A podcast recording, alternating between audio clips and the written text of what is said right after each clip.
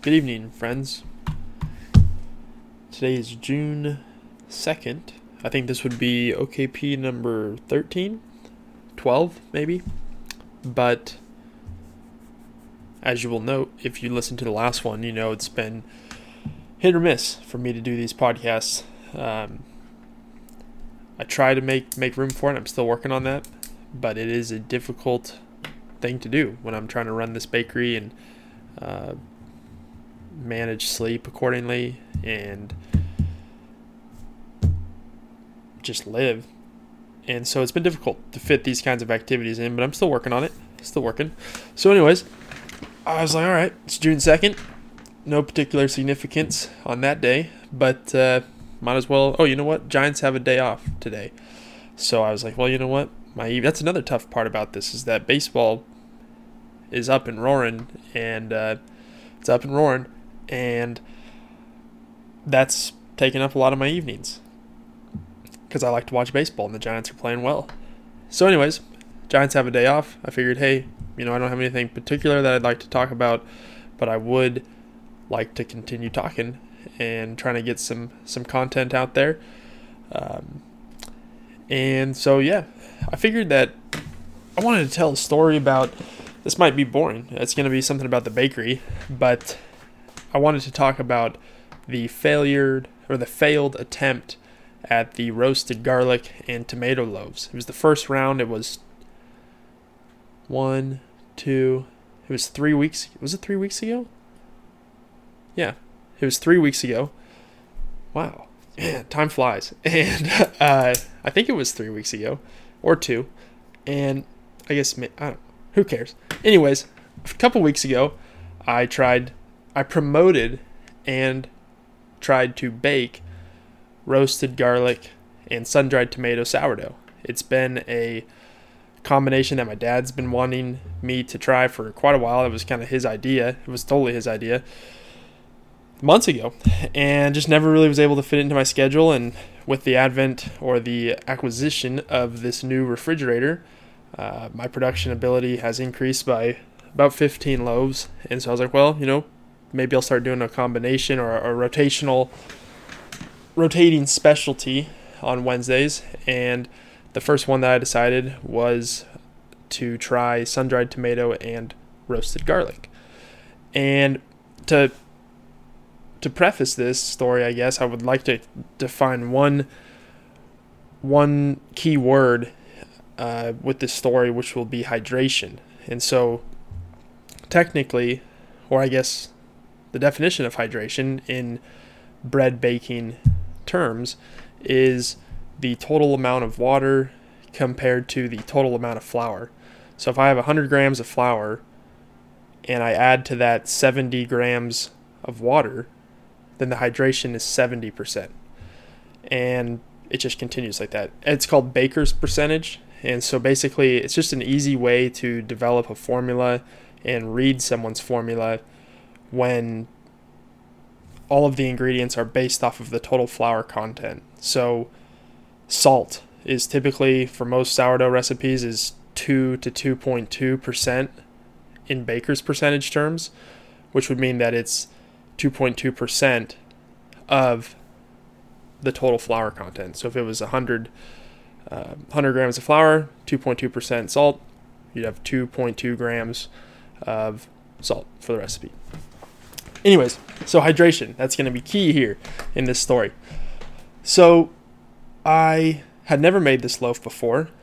I thought it would be as simple as making a cheddar bob where I just fix up the ingredients and throw them in the dough and everything's ready to go. Although there are nuances to the cheddar bob, nuances to everything, but simple enough. And turns out, one, uh, I hadn't really thought through the sun dried tomatoes situation because I don't typically eat sun dried tomatoes.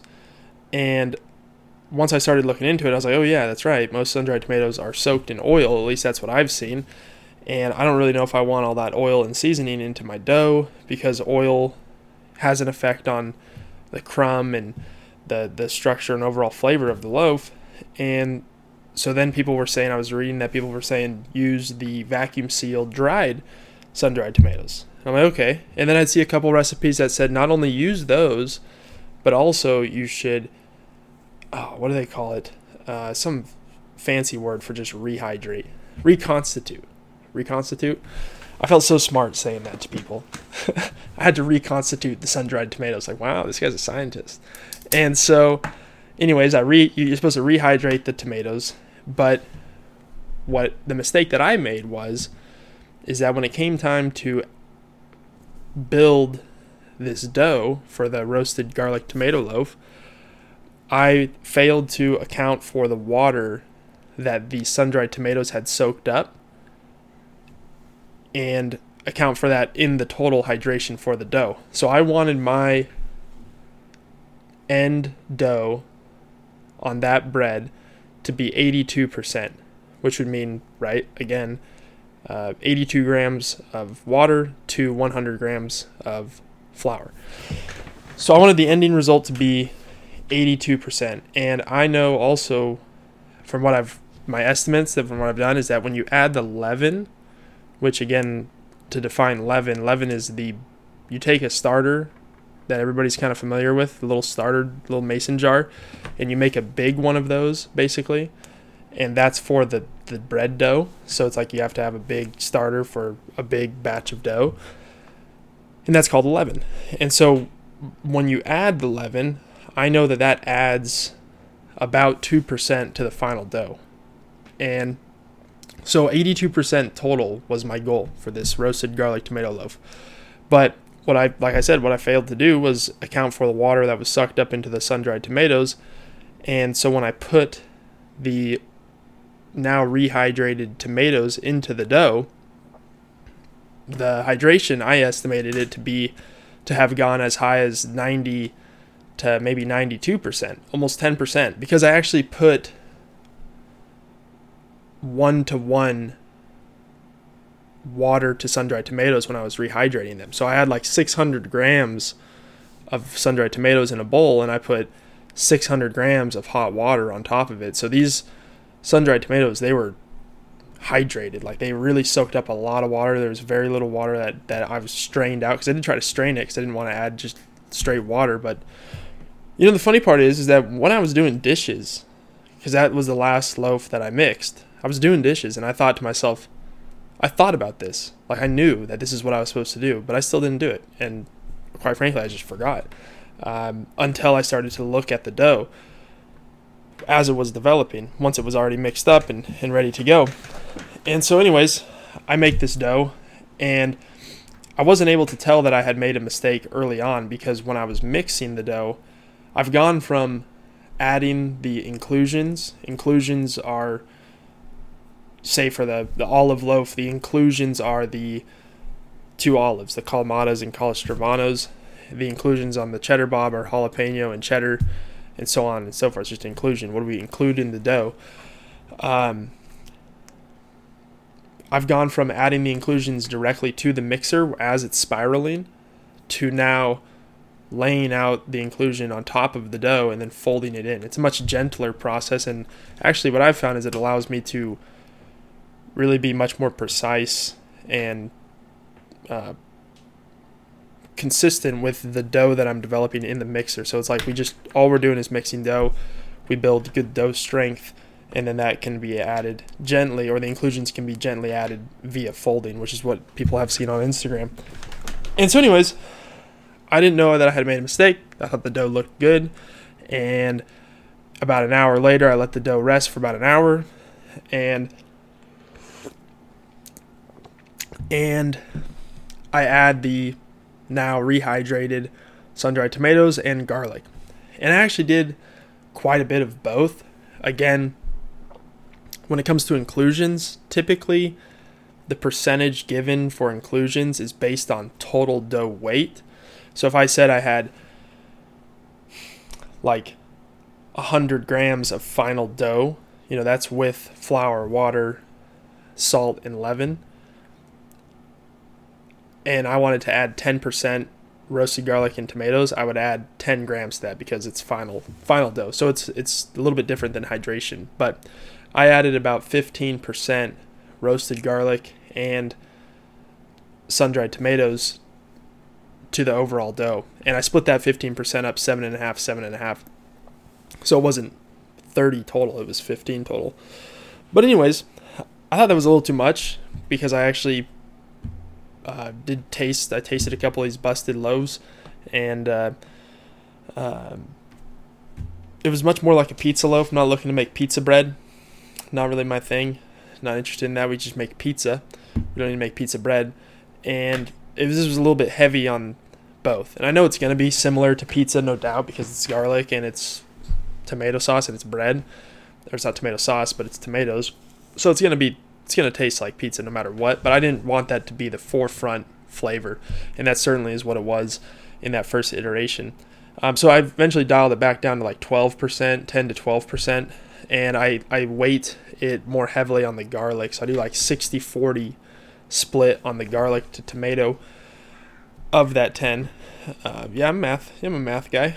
And um, so, anyways, I add the rehydrated tomatoes, the garlic, fold it up. Everything looks good. An hour later, I come back to do a second fold. And it sucked because I made some really good dough that day. It was really strong. It was very extensible. You see me, I think I've posted a picture one time of me stretching out dough uh, to do a gluten check, and this, this gluten was strong. And, but I go back to the, the roasted garlic tomato tub to do a fold, and it appeared as though, I mean, it just looked super wet. Like, you know, we're talking 90% hydration on this, and it's just super wet. And it was strange and kind of unsettling to look at because the everybody knows what a sun-dried tomato looks like, but it had risen and almost like floated out of the top surface of the dough, but it still had dough on the very top, so it was like this dough red sun-dried tomato dough look. It was just not didn't look good and actually like I said it was unsettling. It was strange. And so I see these red things floating up. And I'm like god damn it, like you know, maybe this is uh I couldn't, I didn't know what it was. It was like, I, I literally did not know at that time that I had overhydrated the dough. And so, I mean, it was early on in the process. So I start folding it and trying to gain some tension and whatnot within the dough. And it was okay, but you could tell it just really was not developing like the other doughs. Like typically, as the progression of what's called bulk fermentation, which is just the, the, it's when the the mass of dough is in its bulk form. I guess you could say it's in the big blob and it's in the tub all at once, that that period of rise is called bulk fermentation. And as that stage progresses, you start to see, um, well, you visually can see that it's risen. Like you start to see like the edges of the dough against the tub kind of concave down, uh, as if because it's really adhering to the folds that you've been given. And the roasted garlic tomato was not doing that. It was like every time I opened the lid, it was looked like the same thing, like just this this floating red weird looking things coming out of the dough. And I was like, God, like, God damn it. This sucks. Something's going on. And it sucked also is worse because I I didn't I didn't make this I didn't make a big deal about making this new loaf, but in my weekly posts on Instagram, I did say uh, that I'd be this would be the first week of the rotating specialty. It's gonna be roasted garlic tomato. Like I got a, I, I got much more engagement on that than I really expected. A lot of people were sending me messages. The most, most of the first two rounds of roasted garlic tomato have been, uh, or were, um, this week. A lot went to the retailers, but they were to individuals. So I had a lot of people messaging me, "Hey, I want this. I want the garlic tomato. Now, I've been calling it RGT. I think that's kind of cool. So, anyways, um, there was all this hype about it, and I'm looking at the dough, and it's just not not happening. It's not good. Excuse me. I'm today. I'm drinking. I think it's called Chronic Wellness by Flowerhead Tea. It's a very good tea provider up in Oakland local, small, and they make great tea. And this one's called Chronic Wellness. It's like, I don't know. It's good though. Camo mint, chamomile, and orange peel. I don't know. Anyways, um, I just there's all this hype and the dough isn't looking good, and I'm like, okay, let's just keep working with it and see what happens. And so I finally get to the point where I dump it out on the table, and at that point, it was like it had risen for sure, but it was just not not sticking together. Like it was just not. It was like a. It was just like soup all over my wooden table, and it was so wet and like undeveloped that when I would try to cut it away from the mass, like as you see in those Instagram videos, I cut one small piece out of the big mass of dough to pre-shape. Um, like the, it was like tough to even get to the bottom of the table because like the dough would just slide right under my knife as I was trying to peel it away from the mass. And I was like, man, this sucks because now like it's super sticky dough, like it's all over my hands. Like there have been there's been only one time in my whole career as a baker where I have taken a loaf of bread from the bench, which is that wooden work table, and thrown it on the ground because I was so frustrated. And that time was last year in the summertime. And I was upset. And this time when I was making this roasted garlic tomato, I was like, man, I'm getting close to throwing this in the in onto the floor. But that would have sucked because it's like, you know, I did it once. Once you do it, once you throw an uncooked loaf of bread on the floor, you don't do it again because you do it the one time and you're just like, man, I knew this was a bad idea, but I did it anyways, and it is. I am understanding that it is a bad idea because you got dough fucking all over the place, and that's not fun. And so, anyways, what I did do though is with the roasted garlic, like four of them, four or five of them were just not happening. They were just not not working. Not not I was unable to work well with them, and they got thrown into the trash can aggressively. So, anyways, I've got 11 in proofing baskets. I was actually worried that these loaves were going to stick to the proofing baskets. The proofing baskets are those little white white linen baskets or white lined baskets that I put the dough in and they go into the refrigerator and they proof or the technical term is they retard for um, the overnight 12 hours 14 hours. And it's cold cold cold proofing them. And so um, i go to put the roasted garlics in those baskets and i'm worried that because the dough is so wet that it will not come out of the basket in the morning when i tip it over. And i've done that before uh, you know way back when i was when i was baking and that's not fun either because you have a bunch of dough in your little basket and it's like yeah, you got to clean it out and it's not fun. So anyways i floured them up really good and luckily they didn't stick in the morning. Uh, they definitely looked bad. Like i mean when i put them in the baskets i was like man these look like they're kind of okay but they did not feel good. And like you can tell when you scale dough out what what's optimal you know? You can tell because if i scale out 800 grams of that roasted garlic tomato that I've been talking about, it's going to fit fine on that scale. But if I, because it was undeveloped and, and, and overhydrated and uh, just not a good loaf, not a good dough to work with, versus a well made, strong dough, uh, it's going to be much bigger and it's going to be 800 grams too, but it's just much more voluminous because it's got all the nice uh, fermentation bubbles that's trapped in, in its gluten web. And you could just tell with these roasted garlic tomatoes, these RGTs, that it wasn't going to happen. But, you know, I pressed forward. And this is my first time making 60 loaves in a day. Uh, so, I uh, it's my first time making 60 loaves. It's a whole new new ball game whenever you scale up a little bit. Uh, but I thought I was going to be able to do it, and turns out I wasn't. So, anyways, I uh, put all the loaves of loaves of bread to bed, put them in the put them in the fridge, and go to bed. Wake up at uh, two. No, I think I woke up on for, for my first batch of sixty. I woke up at twelve thirty in the morning to turn my oven on, and then I got up at two o'clock in the morning to start baking. And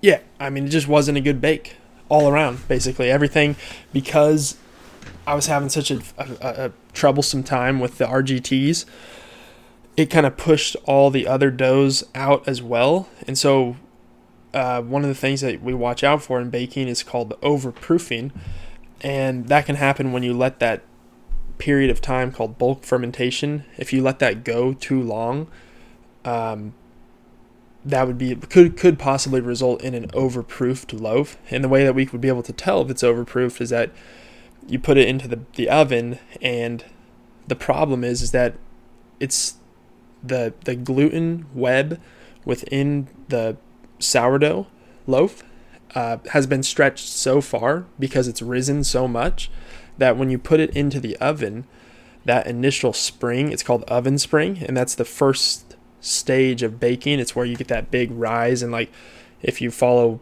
bakers on Instagram, you'll see the time lapse video of like the ear just popping right open and you get this beautiful bulbous loaf of bread. Kind of what everybody shoots for. Um, when that occurs, the loaf tries to cooperate and rise, but because those that gluten web within the loaf has has filled with so much gas already, uh, it just bursts, and it, that's where you get loaves that are flat, much more, a little bit more dense. Um, they're like frisbees, you know. That's what these RGTs were, and they weren't even. It wasn't because they were overproofed, but um, what else is an overproof loaf? There's no real ear on it. Like, it's just overproofed, and you you obviously learn the signs as you bake more and more. But they get kind of pale, I guess. That's another thing too. Uh, they, their crust isn't that. It's just not that good. It's a bad loaf. Bad loaf of bread. It's a dud. It's a dud. So, anyways, um, basically everything got overproofed. There's ways to to fix that, and the way that I've found to fix it is that you, instead of doing the big long score, you do like a double score, and what that does, you'll see that if you look carefully or pay attention to the pictures I post, you'll see that some loaves have a nice ear on them and some loaves have two slashes. And you can make those look really good too, but it's nice to have that as a fallback in case you do overproof your loaves because what the double score does is it releases less tension in the loaf. So if you think of like an overproofed loaf like a you know big balloon within balloons, which is what Open Crumb Mastery. It's a popular book. I'm on the author's name, but he's a popular guy. Uh, Open Crumb Mastery is a great book to read if you want to know a lot about bread. But if he likes to envision a loaf of bread as like a bubble filled with bubbles, and in this instance, uh, when it's overproofed, the inside, the interior bubbles have really put a lot of tension on the loaf already, and so by doing one big long score or slash down the middle of the loaf, that's going to release a lot of tension because it's already very tense, and that would result in deflation um, and just further aid in the collapse of the loaf. But if you do the double, double, you know, lightly do a double score, that releases less pressure. This is the way. This is all anecdotal, totally anecdotal releases less pressure uh, and allows the loaf to still rise and look, you know, it doesn't look as good as when a beautiful ear pops out, but it still looks pretty good and it's much better than, you know, an overproof loaf. Um, so, anyways, I started because all the other loaves were overproofed. I kind of did some double double slashes, but it was okay. The bake was okay, but you know, not uh, I was able to sell the other three loaves, but when the RGTs went in, it was just like you could tell. You know, I had hope.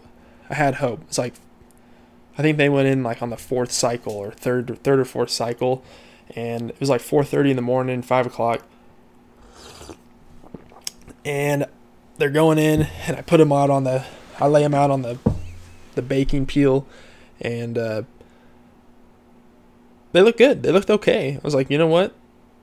I have a little bit of faith, a little bit, not a lot. And sure enough, uh, yeah, they didn't rise. They were they were dense. These were a different kind of dense, and this is like what I've found is like kind of the difference between an overproofed loaf and like say like an either an underproofed or like overhydrated or underdeveloped or or you know it's just like a that's where you get the bricks you know you can have i feel like you can still have an overproof loaf but still have it be not quite a brick, like just kind of just mis. It's gonna be misshapen and like much more flat, but it, the crumb will actually still be half decent. It just looks weird.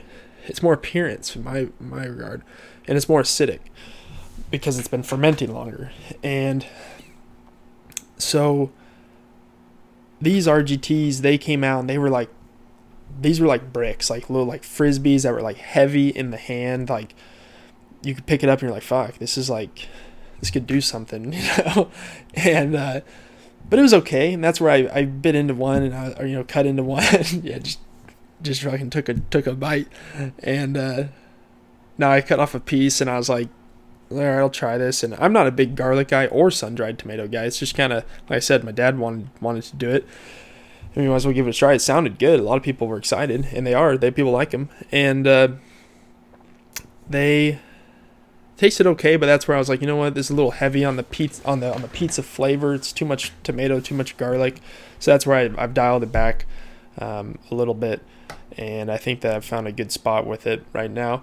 Um, and so that's what happened. And what I did was I made adjustments. You know, I I, I you know really paid attention to the hydration. I, I lowered it and increased it and kind of found a, a good happy medium for where it's at now uh, with what I like. And you know, it's just all finesse. It's all it's a game of adjustments. And it's fun in the bakery setting like when this is actually my kind of my this is my livelihood right now uh, there's a little bit more pressure to get it right. And it's fun. I've compared this a lot to in my to myself. I've thought about how it parallels pitching in baseball a lot. And i was a pitcher and like as a pitcher you have to be able to make adjustments every pitch you know if you're really good you can do that and that's kind of what everybody sets out to do is you know okay like I know what to do. I know what went wrong on that first, that last pitch, but I can get it. I can get back in there. And baking to me is similar to that. It's very fine. It's very finessing, or requires a lot of finesse. Um, reading with your eyes and kind of instincts and intuition, and you got to be able to learn from your mistakes because I really didn't want to go back out there next week and have a bad loaf. And to be honest, I did a test loaf. I did some two I did a small batch, just two loaves on the following Friday of that first RGT bake. And those loaves came out better, but still not where I wanted them. And I was like, damn, okay, I'm not gonna be able to get another test in, but I think I can learn from this. And came back on Saturday, uh, really focused up on them, and uh, they came out great. They came out really good. I was really happy with them, and I think that they've come out well today. Um, this is the second week in a row because there was, like I said, there's a lot of hype on it, but I uh, couldn't get it out the first week, so I had to. The first good week of RGTs went out to those same customers that you know got got missed on the first round, and uh, this round a lot went to the retailers because I know a lot of people outside of those who got individual deliveries um, we're excited to try it. So I hope that they got a chance to, to taste them. Uh, I thought they were pretty good. I think my thought on it is that I think it would be a great grilled cheese. I think it would even be a better grilled cheese than the jalapeno cheddar. I almost say that jalapeno cheddar is a great soup bread because it's got a little bit of spice, it's got some cheese, and you toast it up with some butter or olive oil, and maybe put a little bit of flake salt from Big Sur on there, and uh, and dip it in your soup. And I, think that is a great soup bread. But I think that these roasted garlic tomatoes are going to make better grilled cheeses because if you make a grilled cheese with the ro- with the cheddar bob, you already have cheese in the bread, and then you're going to put more cheese, and it's just like, why do I need all this cheese? I don't need it. That's the answer. And so, but when you use the sun dried tomato garlic, I haven't made this yet, but it's just a hypothesis. When you use the roasted garlic, roasted garlic tomato for grilled cheese, you're not typically expecting a hint of sun-dried tomato and a hint of roasted garlic, like because these sun-dried tomatoes, I think because they're reconstituted, yeah, a scientist, don't forget that, because they're reconstituted, rehydrated, it kind of adds to like a a gummy feel to it. And I'm, you know, I'm a sucker for gummies.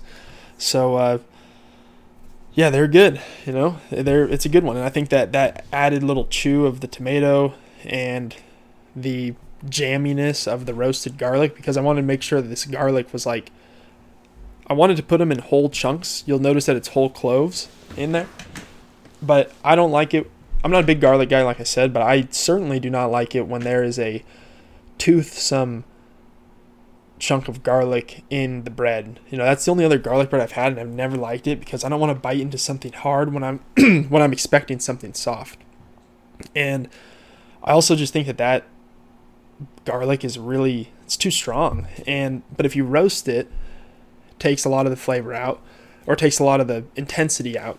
And it also creates like this jammy feel. It's almost like butter. So when you bite into one of these cloves, you might be like, "Oh shit, this is a lot of unless it's a boatload of this roasted garlic. But if you bite into it and it's a clove, it's like, yeah, it's garlicky, but it's not too garlicky, but it's still jammy. And that's something you don't expect in a grilled cheese either. So, you know, you get those two added benefits to the grilled cheese, which you're basically just duplicating when you put on a cheddar bob with a grilled cheese. Um, and so that's what I think. That's what happened with the RGTs. And this actually was a 30 minute podcast. I'm surprised. I was thinking that this first episode of Bakery Tales would be uh, would have been too short. But we'll see how this goes, and I hope you guys enjoyed it. And what else? Um, Flourhead tea. Flourhead tea is some good tea. They've got one called Camo Millionaire, which is what um, I first. That was the first uh, bag of tea that I got from Flourhead, and it's really good. It's great herbal teas, is what I've been buying from herbal teas. Because you want something to drink at night, but you don't want caffeine. And Camo Millionaires was good. It's it's camo, chamomile and elderflower, and the, I don't know what elderflower is, but it's good. And then, uh, like I said, I got this one called Chronic Wellness, which is what I'm drinking now. It's kind of like a immune system health oriented tea. And I also have one that's uh, designated for bedtime, right before bedtime. And uh, it's got like some kava in it, which I like kava. It's good. And I just thought that'd be a good one. It's chamomile and kava. And yeah, hope you guys have a, a good night. And I will talk to you soon, hopefully. Thanks.